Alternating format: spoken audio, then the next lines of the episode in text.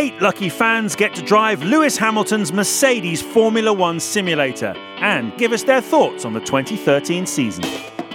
The James Allen on F1 podcast, brought to you by UBS.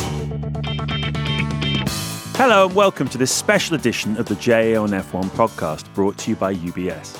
At the end of November, I took eight very lucky JA on F1 competition winners Patrick, Lucy, Stephen, Nathan, Alex, Daniel, Joseph, and Neil to the Mercedes AMG Petronas F1 team factory at Brackley near Silverstone. They got a tour of the facility and had the once in a lifetime opportunity to drive the race car simulator, the very same one used by Lewis Hamilton and Nico Rosberg. It's never been done before. So it was a perfect opportunity also to hear their thoughts, the insights of some dedicated and knowledgeable fans about the season we've just had of Formula One. In this special podcast, we'll hear which drivers caught their eye, what they made of the tyre issues, the changes for 2014, how they consume the sport on TV, and of course, their thoughts on driving that simulator. We began by talking about 2013, starting with Patrick. I thought it was a great year for the first half and then got a little bit predictable towards the second half. Um, in terms of looking at someone completely dominating a sport, I thought it was a masterclass and, and sort of fascinating in that area. But I did nap slightly over the last couple of races, I have to admit. And how about you, Lucy? What was your thought on the season? Did you find it too predictable? Uh, yes, tires were too much strategy. Um, we have to change the tire about nine laps. It was too earlier in in the race, but uh, at the second half of the season, the thing changed. But uh, Vettel win uh, at all the time, so not so good at all.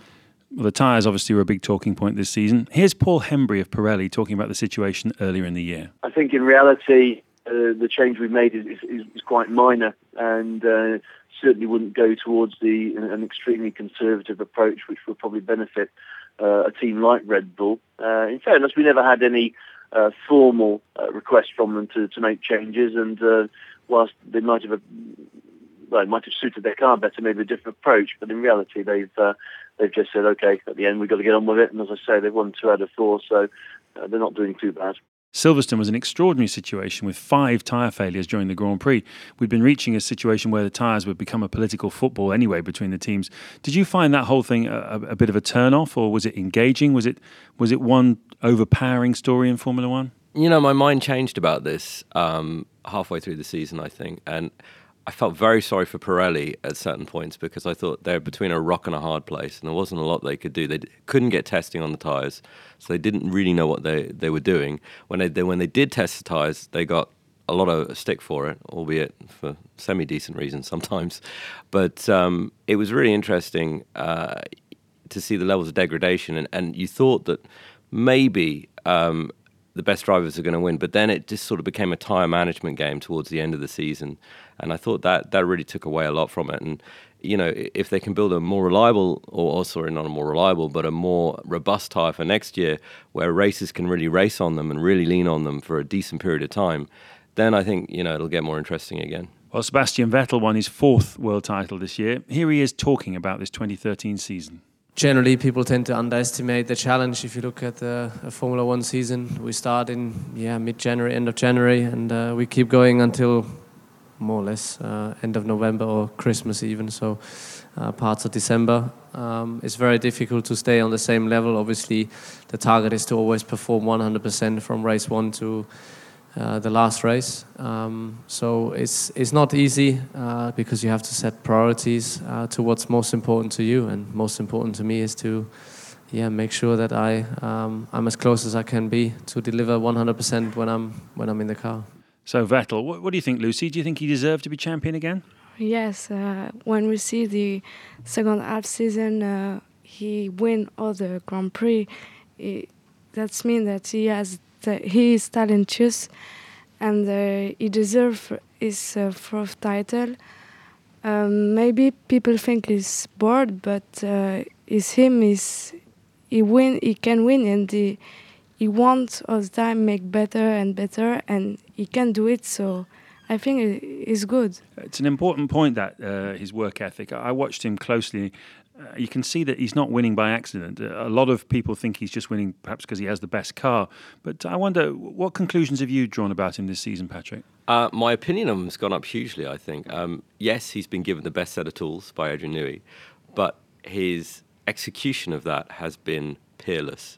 And I think, you know, a lot of people get a bit upset that, yeah, he's got more world titles now than someone like Senna. Um, but I think the game has changed so much since then. Uh, and the level of uh, dedication in terms of the hours you've got to put in. You can't just win a race and nip off to the beach now. It's back to the factory and, and testing and, and on simulators and stuff like that, which is really interesting. But yeah, he's, he's just mm, uh, dedicated himself so completely and used the tools he's got so fully um, the results have, have spoken for themselves. I think he's, he's really done a great job. Well, you mentioned Senna there, and of course, one of the big things with Vettel this year was showing that he has a, a bit of the devil in him, a bit like Senna and, and Schumacher before him with what happened in Malaysia. Obviously, he's behind his teammate Mark Webber and closing stage of the Grand Prix, given a team order to stay behind him and, and chose not to and to actually pass him. I wonder, did that change your perception of him?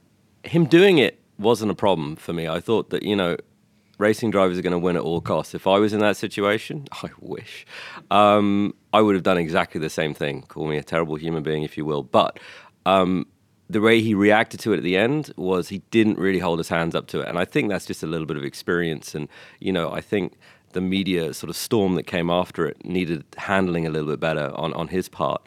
But um, no, I don't think he did anything wrong in, in the action itself at all. So, Lucy, who was your driver of the year? Lewis Hamilton because uh, he's my favorite and uh, I'm for him. So for me, he's the best. what about the rest of you?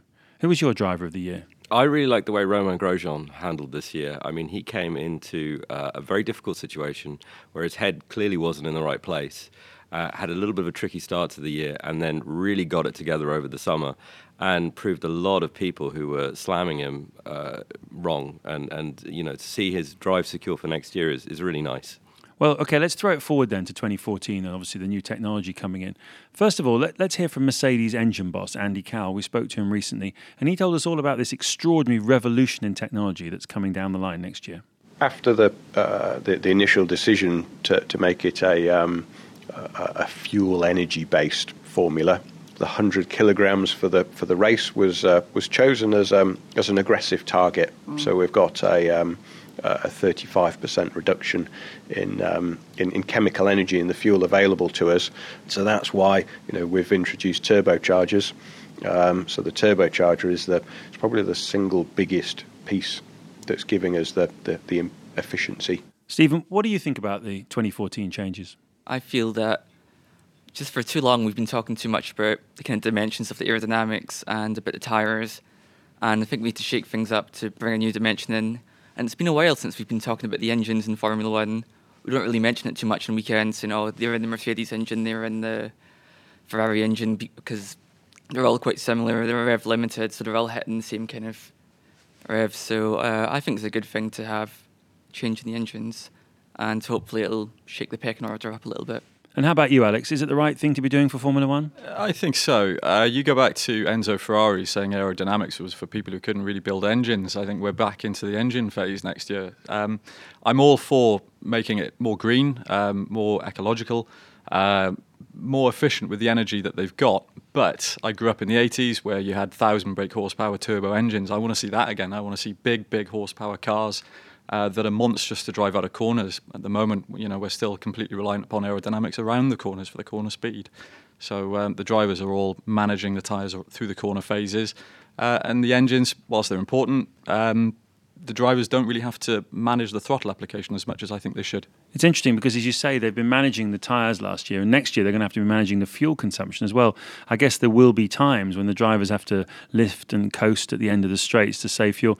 Is that a concern for you that there's just going to be too much sort of managing going on and not enough racing? Again, yeah. Um, drivers this year who I saw struggle predominantly because they were in a, a, saving phase throughout the majority of the races. People like Lewis Hamilton um, struggling with tyres constantly, can't push the tyres as much as he wants to, as much as he possibly can.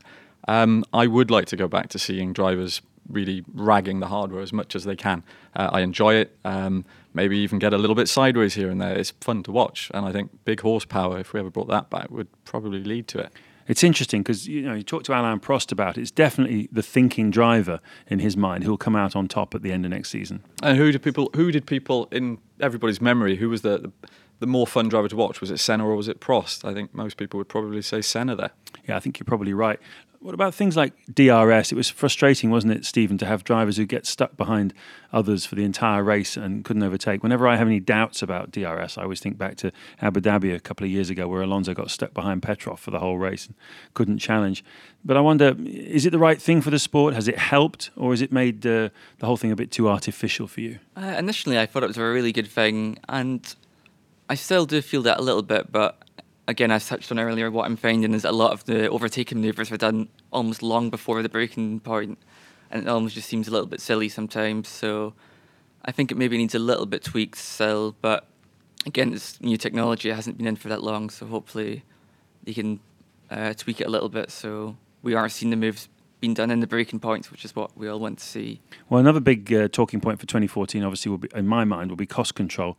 It's something that Formula One has really badly failed on, in my view. Obviously, they had a resource restriction agreement a couple of years ago, fell apart when Ferrari and uh, Red Bull pulled out of the Formula One Teams Association. But I spoke to Tony Fernandes, the boss of Caterham, back at the Singapore Grand Prix. As far as he's concerned, it's a first order priority for Formula One to sort out cost control in 2014. There's never going to be egalitarian egalitarianism. This is not a communist sport. I've always said that. You know that you have to earn your place at the table. But I think the difference between the top and the bottom is dissimilar to football, where the top of football doesn't get it so much more than the bottom in the Premier League, and I think that needs to be equalised a bit. Otherwise, you know, and I think people have to stop this dog eat dog approach and let's screw everyone, and you know, it's it's me because it's a short term approach if you don't have a sport anymore, then what's the point?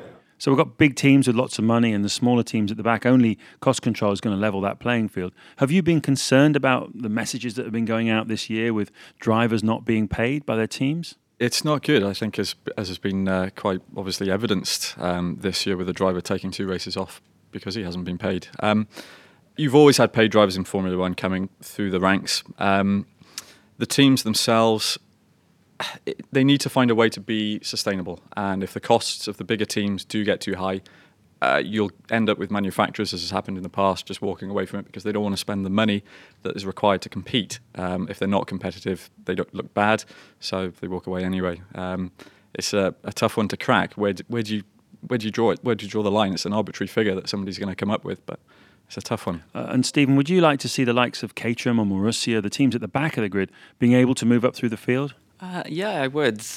So I feel like one of the things that almost obstructs teams uh, like Marussia getting up to the front of the field is just the the reliability Formula One. It was just it's almost silly. It's just normal to see 20 to 22 cars finish a race.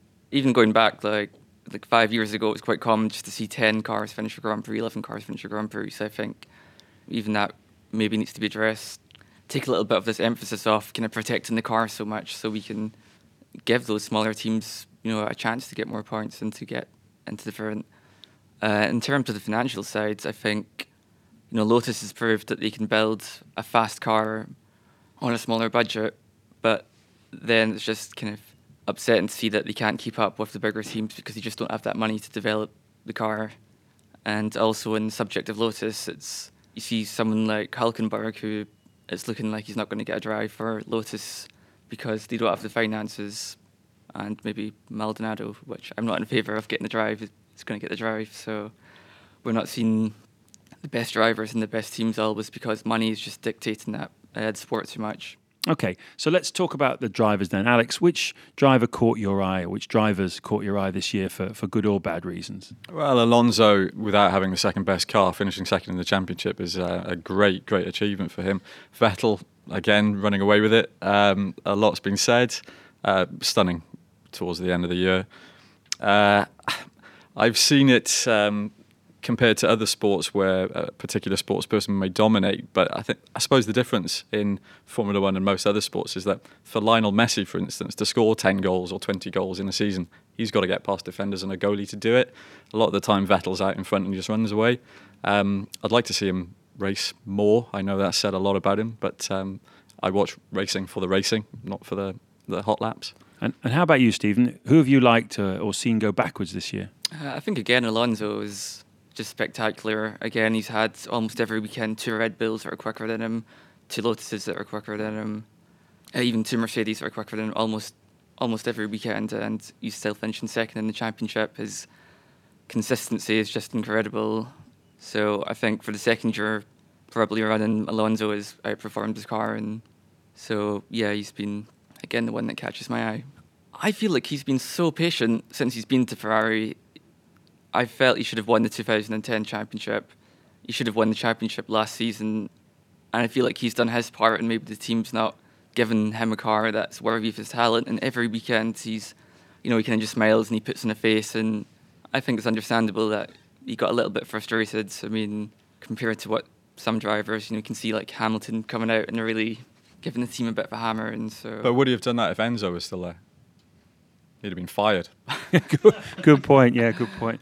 Okay, so marks out of 10 then for the 2013 season. Alex? I think I'd give it about a 7. Not too bad, but not great. Stephen? Uh, 4 out of 10. It's just very predictable. And I've been watching it with some of my friends, and I can almost have to apologise and say, like, oh, it's not normally like this. It normally is better than this, but it's happened quite a lot.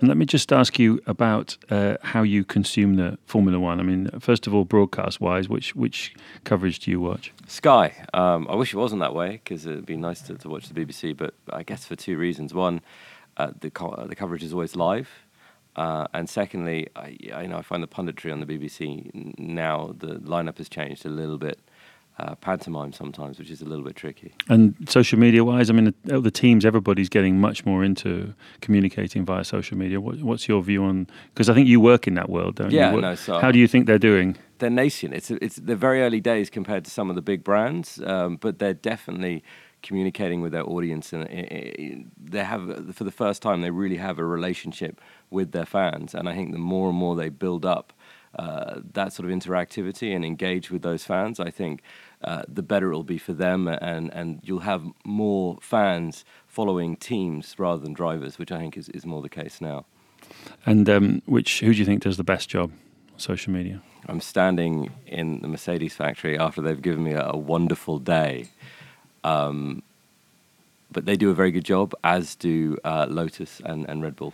Okay. And Daniel, what, what's for you, Sky or BBC? Uh, it's Sky for me, um, simply because I I want to be able to watch every race live um, and see coverage of, of you know of all the sessions, and that's what Sky gives it me. So, uh, you know, like Patrick said, it'd be nice to watch it on the BBC. Um, when when when Sky didn't have it, the coverage was always brilliant. Um, but now that it's not live for every race, it um, yeah, it wouldn't be quite the same if I you know I had to watch highlights, I guess. Do you have a second screen? Do you have the timing app going and the, with all the tired data on it and all that sort of stuff? I do. Yeah, I do sometimes. Um, yeah. Uh, I guess it depends how I'm feeling. Uh, sometimes I just want to watch the race, um, but you know, Sky gives you those um, interactive options as well to switch between the, the different screens. So you know, sometimes use them. I guess that's another another reason why there's just that extra extra feature in there to you know why I might stick with Sky. And how about you, Stephen? How do you consume it? For the live Grand Prix, I mean, I have to watch it on Sky, unfortunately. But um, if they're both on BBC and Sky, then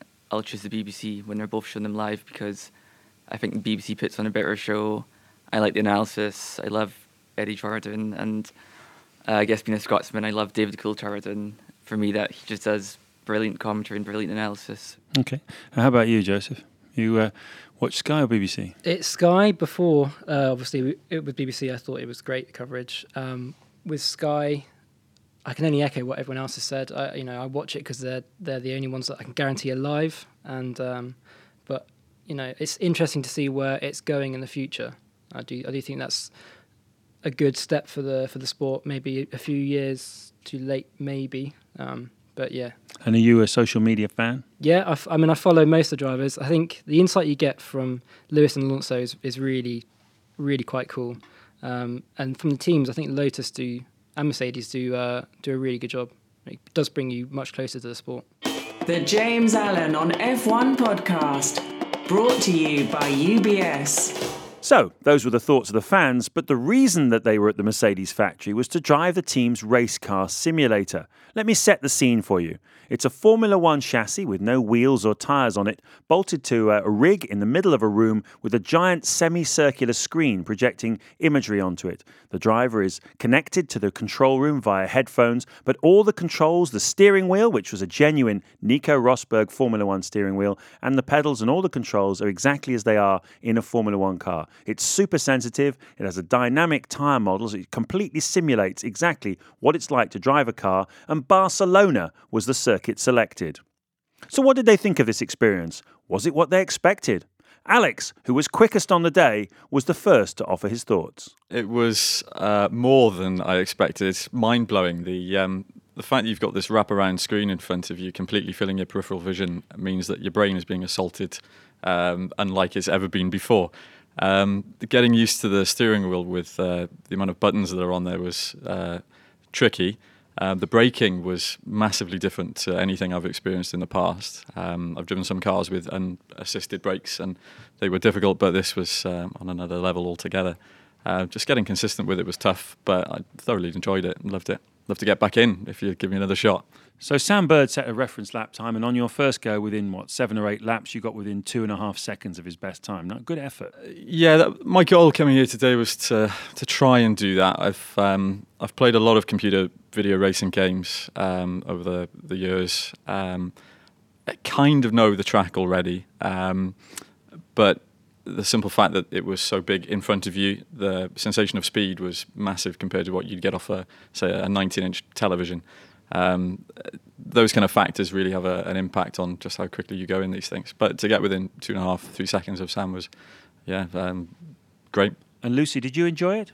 Yes, very much. Uh, it was uh, very difficult, but uh, I enjoy it. Uh, I it was difficult with the girl. Um, I don't drive, so for me it was uh, very difficult, but uh, I really enjoy it. Do you have a different admiration for Lewis Hamilton now? I don't imagine what it was so hard for, for them, for the drivers. Uh, now, what I see, I realize it's a very hard uh, job, and uh, yes, it's much more difficult than it looks on the cameras, isn't it? On board cameras. Yes, very different of what we see uh, on television. Well, thanks very much to you all for coming along today. Alex, you had a chance to get closer to the sport. What do you think? Oh, it's fantastic. Thank you very much, James, uh, and UBS and Mercedes AMG F1 for allowing us in here today. Um, it's unlike anything most people will ever get a chance to do. So yeah, it's been incredible. Uh, Patrick, how did it match up to your expectations? It was pretty mind blowing. Uh, it was incredibly immersive and a little bit disorientating at first, but um, really like hyper accurate. And just the driving position in itself was a real eye opener. Just being able to see over the car and it was really really tricky. So it was it was a lot of fun, a lot of fun. Was it as difficult as you thought it would be? Some aspects were easier, and some aspects were a lot harder. The viewing position and actually trying to get proper speed out of the car was really hard. Um, throttle control and throttle inputs were actually a little bit easier than I thought they were going to be. I thought I was going to be spinning a lot more than I was which was only twice. It's not too bad. And braking is obviously one of the crucial things. The difference between a Formula One car and a normal road car is incredible braking potential. You were you were hitting the brakes into the first corner at Barcelona around about the hundred meter mark, which uh, you know looked like you were pretty much there. I was literally having to lift my whole body onto the brakes and, and slam down as hard as I could because the brakes are so stiff, and that's completely different from any sort of video game or any other simulator you'll ever ever try. Daniel, what did you think of it?